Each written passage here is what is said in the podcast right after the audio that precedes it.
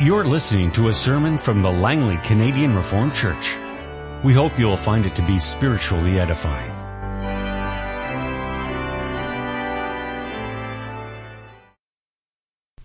Let's open our Bibles to the readings for this afternoon in connection with Lord's Day 45. We first of all have an Old Testament reading from 2 Samuel 7, verse 1. After the king was settled in his palace and the Lord had given him rest from all his enemies around him, he said to Nathan the prophet, this is David speaking, "Here I am, living in a palace of cedar, while the ark of God remains in a tent." Nathan replied to the king, "Whatever you have in mind, go ahead and do it, for the Lord is with you." That night the word of the Lord came to Nathan, saying, "Go and tell my servant David, this is what the Lord says. Are you the one to build me a house to dwell in? I have not dwelt in a house from the day I brought the Israelites up out of Egypt to this day. I have been moving from place to place with a tent as my dwelling. Wherever I have moved with all the Israelites, did I ever say to any of the rulers whom I commanded to shepherd my people Israel, 'Why have you not built me a house of cedar?' Now then, tell my servant David, this is what the Lord Almighty says. I took you from the pasture and from following the flock to be ruler over my people Israel. I have been with you wherever you have gone, and I have cut off all your enemies from before you. Now I will make your name great, like the names of the greatest men of the earth. And I will provide a place for my people Israel, and will plant them so that they can have a home of their own and no longer be disturbed. Wicked people will not oppress them anymore, as they did at the beginning and have done ever since the time I appointed leaders over my people Israel. I will also give you rest from all your enemies. The Lord declares to you that the Lord himself will establish a house for you. When your days are over and you rest with your fathers, I will raise up your offspring to succeed you, who will come from your own body, and I will establish his kingdom.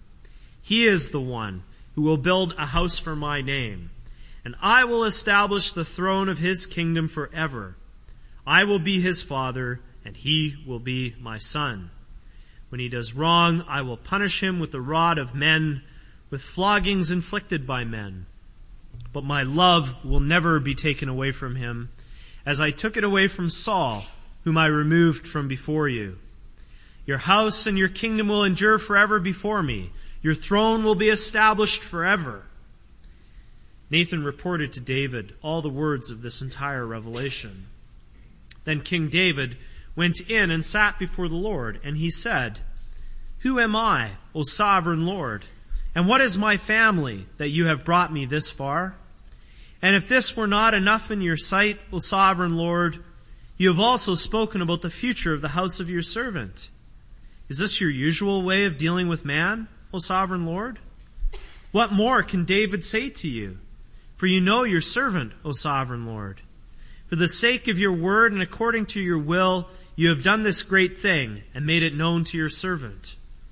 How great you are, O sovereign Lord! There is no one like you, and there is no God but you, as we have heard with our own ears. And who is like your people Israel, the one nation on earth that God went out to redeem as a people for himself, and to make a name for himself, and to perform great and awesome wonders by driving out nations and their gods from before your people, whom you redeemed from Egypt? You have established your people Israel as your very own forever, and you, O Lord, have become their God. And now, Lord God, keep forever the promise you have made concerning your servant and his house. Do as you promised, so that your name will be great forever. Then men will say, 'The Lord Almighty is God over Israel,' and the house of your servant David will be established before you. O Lord Almighty, God of Israel, you have revealed this to your servant, saying, 'I will build a house for you.' So your servant has found courage to offer you this prayer. O sovereign Lord, you are God. Your words are trustworthy, and you have promised these good things to your servant. Now be pleased to bless the house of your servant, that it may continue forever in your sight. For you, O sovereign Lord, have spoken, and with your blessing the house of your servant will be blessed forever. And we go to the New Testament, to Matthew chapter 6, verses 5 to 15. And when you pray, do not be like the hypocrites, for they love to pray standing in the synagogues and on the street corners to be seen by men. I tell you the truth, they have received their reward in full. But when you pray, go into your room, close the door, and pray to your Father who is unseen. Then your Father who sees what is done in secret will reward you. And when you pray, do not keep on babbling like pagans, for they think they will be heard because of their many words. Do not be like them, for your Father knows what you need before you ask Him. This, then, is how you should pray. Our Father in heaven, hallowed be your name. Your kingdom come, your will be done on earth as it is in heaven. Give us today our daily bread. Forgive us our debts as we also have forgiven our debtors. And lead us not into temptation, but deliver us from the evil one. For if you forgive men when they sin against you, your heavenly Father will also forgive you. But if you do not forgive men their sins, your Father will not forgive your sins. May God bless the reading of His Word. This afternoon we continue in the Heidelberg Catechism. We're looking at Lord's Day 45 this afternoon. Question 116, why is prayer necessary for Christians? Because prayer is the most important part of the thankfulness which God requires of us. Moreover, God will give His grace and the Holy Spirit only to those who constantly and with heartfelt longing ask Him for these gifts and thank Him for them. What belongs to a prayer which pleases God and is heard by Him? First, we must from the heart call upon the one true God only, who has revealed Himself in His Word for all that He has commanded us to pray. Second, we must thoroughly know our need and misery, so that we may humble ourselves before God. Third, we must rest on this firm foundation that, although we do not deserve it, God will certainly hear our prayer for the sake of Christ our Lord, as He has promised us in His Word. What has God commanded us to ask of Him?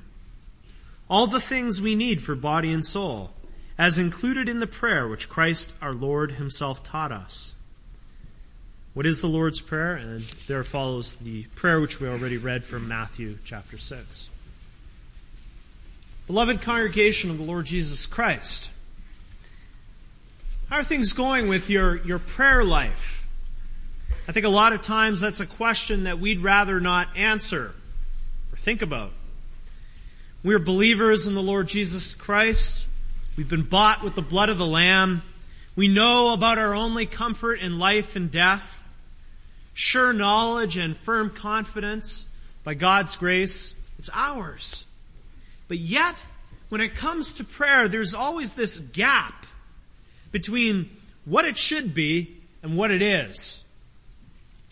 Perhaps even the younger brothers and sisters can relate to this. In fact, I'm sure you can.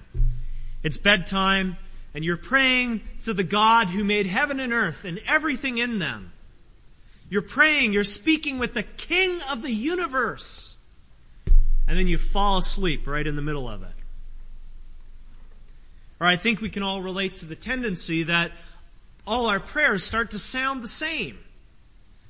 Now, fathers who have to pray at the beginning and end of each meal, they start to use stock prayers with stock phrases, which can quickly lead to formalism. And just a going through the motions. And this often gets passed on down through the generations. And so the Lord's Prayer, too, can be rattled off in such a way that its meaning and that its purpose are lost to us. We don't even think about it anymore when we say it. And then we have all kinds of questions that come with prayer, too. Should I kneel when I pray? Do I have to close my eyes? Should I pray just to the Father, or can I also directly address the Lord Jesus Christ? Can I speak to the Holy Spirit when I pray? Do I always have to mention the name of the Lord Jesus Christ at the end of every prayer? And we could go on. All the problems we have with prayer and all the many questions that arise leads us to an inescapable conclusion. Prayer is not something that's natural for us. We are not born as people who automatically and without a second thought speak to our Creator. Now, brothers and sisters, we have to be taught how to pray. And that's why our catechism devotes the last section to this very important topic. Now, just because it's the last thing in the catechism, that doesn't mean that it's of the least value. Rather, this is a very clear case of the last being of primary importance. Everything up to this point has been important, but we learn in our Lord's Day this afternoon that prayer is in a certain way the starting point of our thankfulness. God wants those who are bought with the precious blood of His Son to be thankful, and He wants them to express their thankfulness in the first place through prayer. So God's Word, as it's summarized in the Catechism and confessed by the Church, is therefore proclaimed to you this afternoon with this theme: the one true God commands His thankful people to pray. And we'll see that, first of all, there's a profound need for prayer. Second, a proper attitude for prayer. And then finally, a perfect model for prayer. Well, first of all, the profound need. I think, if we think about it, we can all agree that we have to be taught how to pray. But there's a question that should come before that. Do we need to pray? Can't Christians get by without it? Or perhaps can we do it just once in a while if the time is right and if we feel like it? You know, that kind of thinking, that's very common today. That type of thinking fits right in with a consumer approach to Christianity. You can see this if you ever look in these Christian book catalogs. You can find, for instance, a one-minute Bible for those people who can only spend 1 minute a day reading their Bible. There's the one-minute Bible for students. It advertises, it says, between classes, homework, and extracurricular activities, what teenager has time for devotions? So you can imagine what prayer is like for people who read a one-minute Bible. But when something terrible happens in their life, then God had better be there for him. That's when they need prayer, only when it suits them. God has become a backup, someone who is only there for emergencies. Prayer is sort of like a 911 emergency number. Well, the Scriptures won't have any of that. So neither will our Catechism. The Catechism says in the first question and answer that prayer is the most important part of the thankfulness which God requires of us. The most important part. Now, somebody might say, hold on 1 second. Is prayer even more important than keeping the law? You know, you might almost get the idea that the law is more important. After all, it does come first in the Catechism. First, the section on the law, and now a section on prayer. But the Catechism doesn't work that way. Just because something is first in order, that doesn't mean that it's necessarily first in importance. We see very clearly in this Lord's Day that prayer is even more important than keeping the law as a way to show our thankfulness to the Lord. But here we have to be very careful. We have to keep the idea out of our heads that, you know, one person prays and another person keeps the law to be thankful, and then the one who's just praying is doing the better job. As if we could make a choice, you know, keeping the law or prayer. And then if you really want to be thankful, choose prayer. No. The keeping of the law and prayer, they belong together, like two sides of one coin. The reason the Catechism puts the law first is that the preaching of the law logically leads us to prayer. When we hear God's law explained to us, this leads us to ask for the grace of the Holy Spirit so that we can keep the law, that we can show ourselves to be thankful. So there's this profound need for prayer. It's been said that prayer is to the spiritual man what oxygen is to the physical man. Just as we need oxygen for our bodies, so we also need prayer for our souls. There's a lot of truth in that. Without prayer, we cannot show the thanks to God that we ought to. We get stalled in the process of sanctification, of more and more becoming who we are.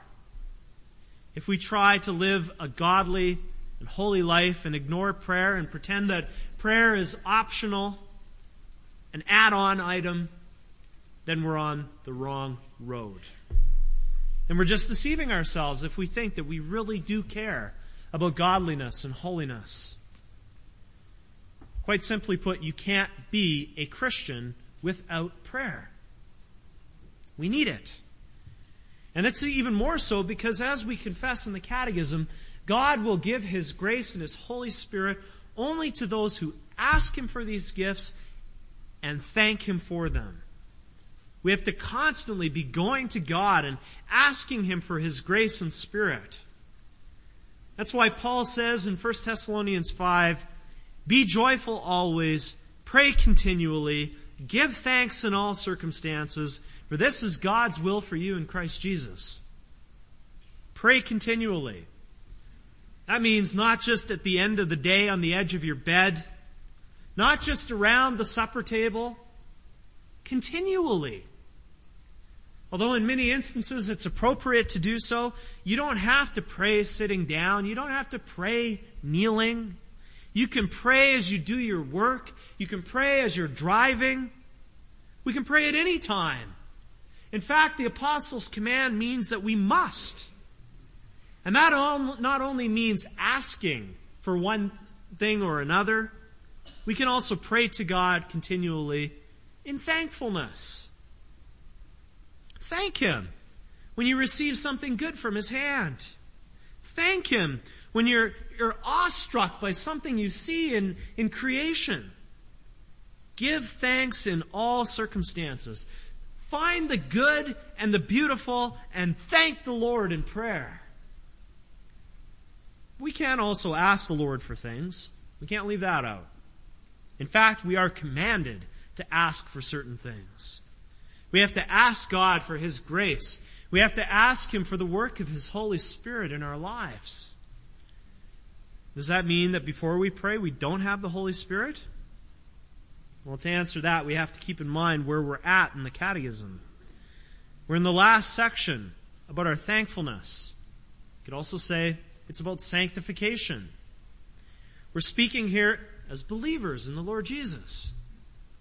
Believers who have been given the gift of faith through the work of the Holy Spirit.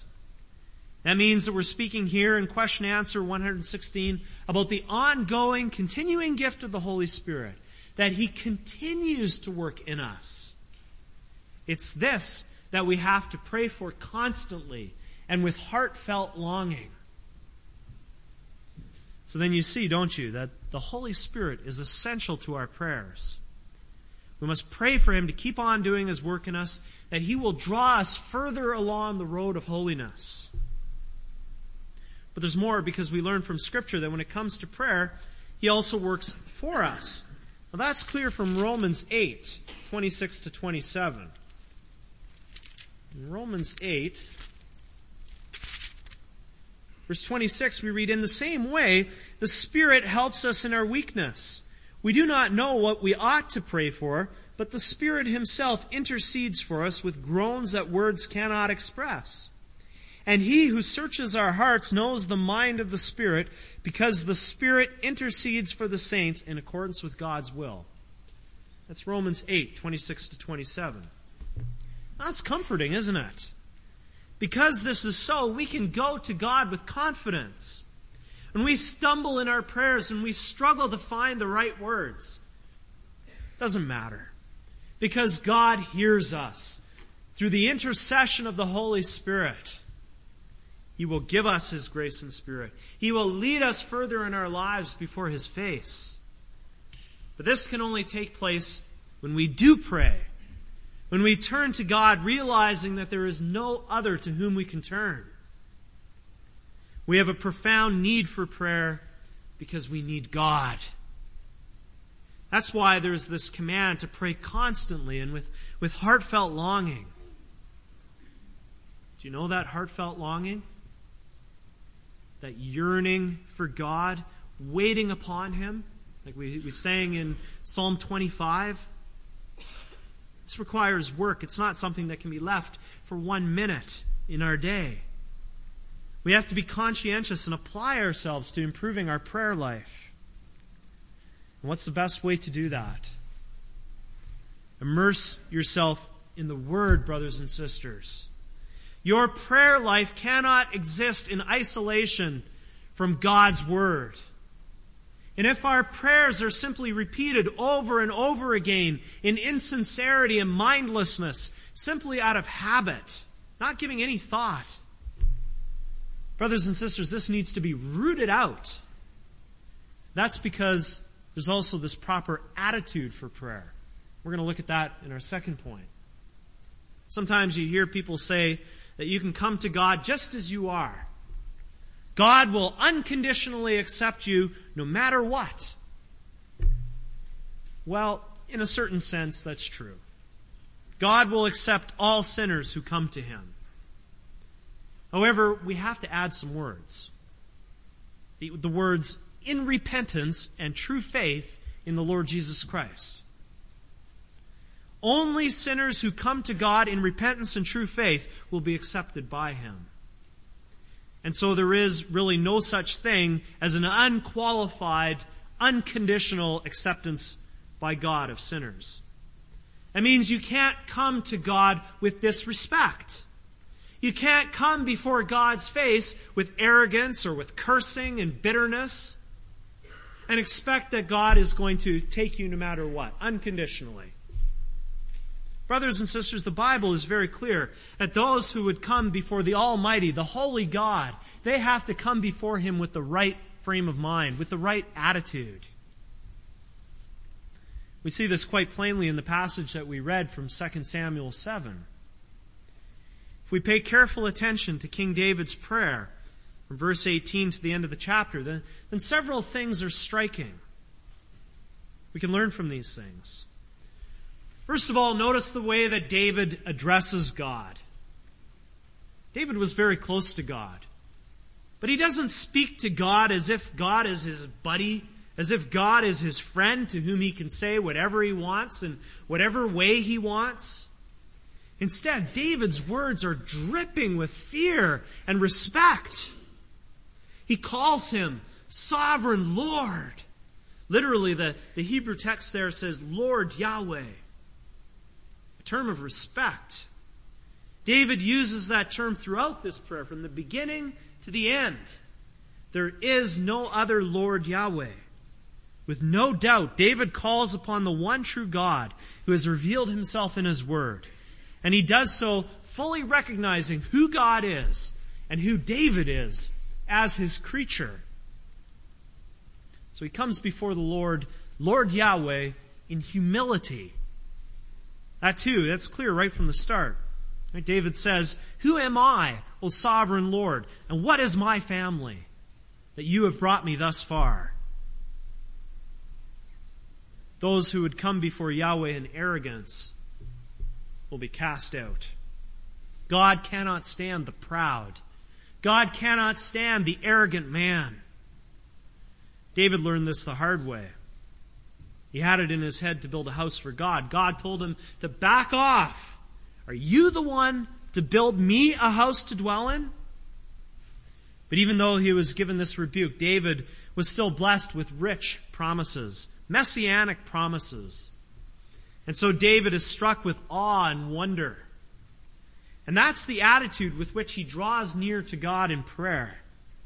Those promises were all fulfilled, and now we are even richer than David. We have the realization of those promises. We've been blessed with salvation in Christ. We've been blessed with the gift of the Holy Spirit. When we think about it, this ought to humble us. This ought to create in us a spirit of thankfulness. It ought to give us the right attitude for prayer. Isn't it true that when we consider the fact that God's own Son came to earth, that He suffered, that He died for us, When we reflect on that, then we are reminded of our own sin and misery. We're reminded of our need. We're reminded that we were alienated from God by our own fault, by our treason. But now we've been reconciled to Him in Christ. We ought to fall down on our knees in thankful adoration. Who are we? We ought to be recognizing our own utter inability to please God. We ought to be awestruck. You know, if you've ever been up to the Salmon Glacier on the border of BC and the very southern Alaskan panhandle, I think you probably know what it means to be awestruck and humbled. Up on the Salmon Glacier, this is this huge flowing sheet of ice stretching out for kilometers in the midst of the mighty coast mountains. You feel very small when you see that. You feel struck with awe. Now, something like that makes us awestruck. How much more shouldn't we be in awe of the one who made it? How can we come before Him in a cavalier manner, as if it were a small thing to speak to the King of creation? And even greater than the Salmon Glacier, if we think about it, even greater is the salvation that we've been freely given. How can our attitude be anything but humility? But we need more than just humility to come before Lord Yahweh. We also need faith. We need to believe in the one true God only and call upon Him as He commands us to do. James is very clear on this point. Chapter 1 of his letter, he says, "If any of you lacks wisdom, he should ask God, who gives generously to all without finding fault, and will be given to him. But when he asks, he must believe and not doubt, because he who doubts is like a wave of the sea, blown and tossed by the wind. That man should not think he will receive anything from the Lord. He's a double-minded man, unstable in all that he does." Brothers and sisters, this means that doubt about God's existence and love, those things are sin. Prayer is pointless if you have any doubts about God, His ability to care for you as His child. It may make you feel good to pray, but then so would talking to your dog. If we desire to be heard by God when we pray, then we can't approach God like we're making a gamble, saying in effect, well, you know, I don't know if you're really there, and I don't know if the way you're described in the Bible is true, but if you are, just in case, that's not the way of faith. That's not the way of a prayer which will please God and will be heard by Him. There is no room in the world, in the Bible, for buffet prayers, trying out different addresses till we get the one that works, till the one that makes us feel good and full. The Scriptures are very clear on this point. There is only one legitimate address for prayer, the one true God. And He has to be approached in faith. And so it's not a simple faith in some vanilla kind of God. We are speaking about the only true God. He will only hear our prayer when we approach Him as believers in the Lord Jesus Christ. In fact, we have His sure promise that He will hear us when we come as such. We find this promise in such places as John 14, verses 13 and 14. We read there, "And I will do whatever you ask in my name, so that the Son may bring glory to the Father. You may ask me for anything in my name, and I will do it." Now, the fact that He has promised to hear us doesn't mean that we always get what we want. Our God knows better than we do what's best for us. Think about that. That takes humility to acknowledge that as well. God is the overflowing fountain of all good. We have to trust that He will always do what's best for us, even when it isn't obvious to us. That's part of the firm foundation that the Catechism talks about in answer 117. He knows what we need. And so He also teaches us how to pray. And that's why He gives us a perfect model for prayer. You see that in our third point. Well, we noted right at the beginning that prayer doesn't come naturally to us. And so there's this need for instruction about how to pray. Now this instruction about how to pray, it comes to us throughout the whole Bible. If you want to learn how to pray, it's not in the first place a matter of learning by doing. Instead, it's a matter of closely studying the Word. Scripture and prayer, like I said before, belong together. And when we study the Word, we find many places which give us the instruction we need. Now, I could refer you to the book of Psalms. In the Psalms, we find many instances of David and other psalmists. They're addressing God in prayer. And as we look at those examples, they can be very instructive for us. Our catechism could have taken such an approach, but it wouldn't have been very concise. Instead, we look to the prayer that the Christian church has always held up as the perfect model for prayer.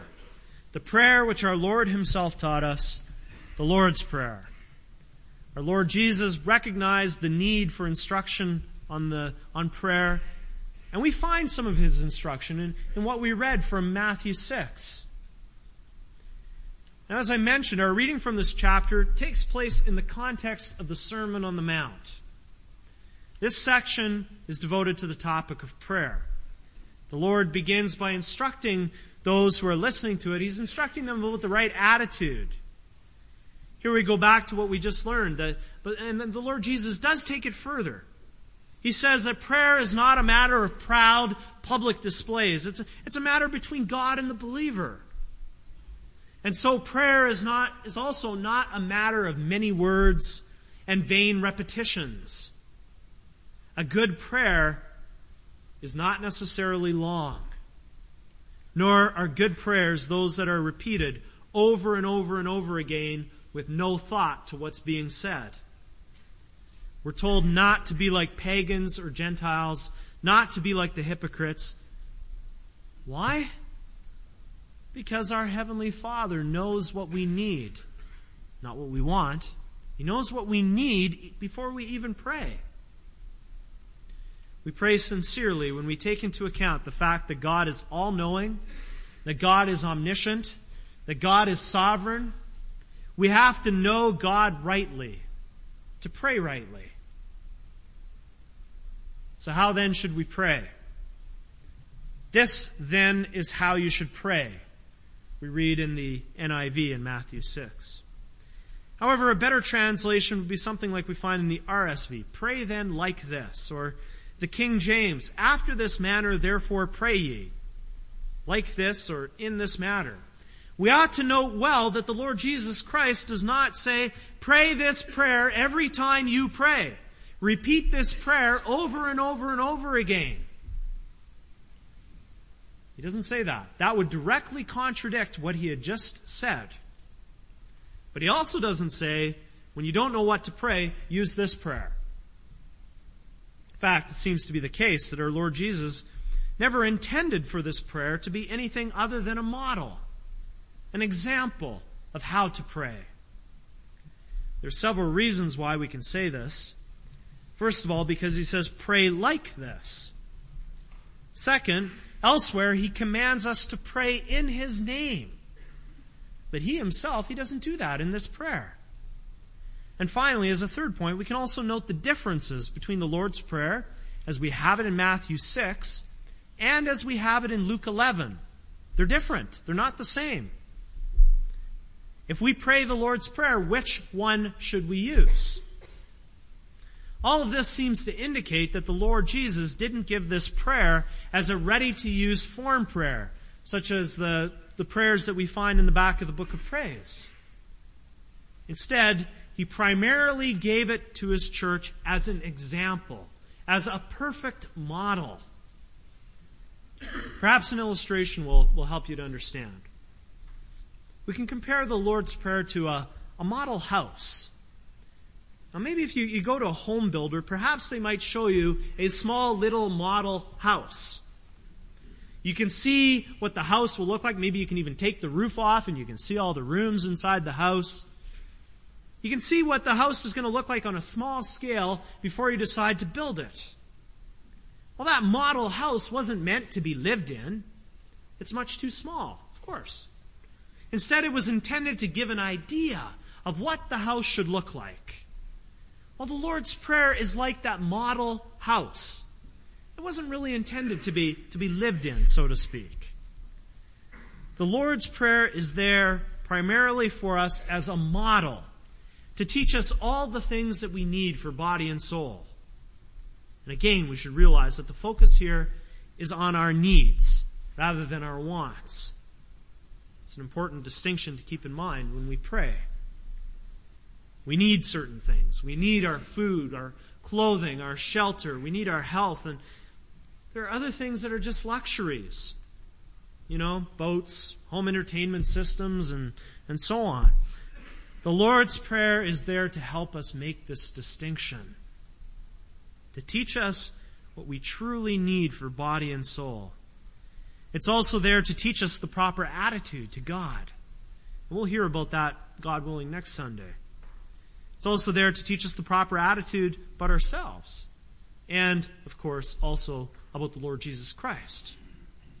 The Lord's Prayer sets the pattern for us in our prayer lives, that we can truly show ourselves thankful both with our lips and with our lives. And so, brothers and sisters, here we are again at the section on prayer. Some of you have been through this countless times. Some of you, maybe it's the first time. But every time, again, it's good to pay attention. We need this review. We need this reminder of how to pray. We need to give careful attention to the teaching of our Master, Jesus Christ. Because again, prayer is not natural. For sinful people, for weak people to pray, it's not easy. We remain weak vessels. We're prone to break and to crack. So by the grace of the Holy Spirit, let's learn prayer from our Master. He will lead us. He will guide us into the fear of God's holy name. He will teach us what we need to know and to know our need. And when we take this instruction seriously, then we can also have the comforting hope that the day is coming when prayer will be a perfected art. We can look forward with eager expectation to a time when prayer will be the essence of our existence. Praying today, praying tomorrow, we will be praying forever in glorious perfection. Come, Lord Jesus. Amen. This has been a sermon from the Langley Canadian Reformed Church. For more information, please visit us on the web at www.langleycanrc.org.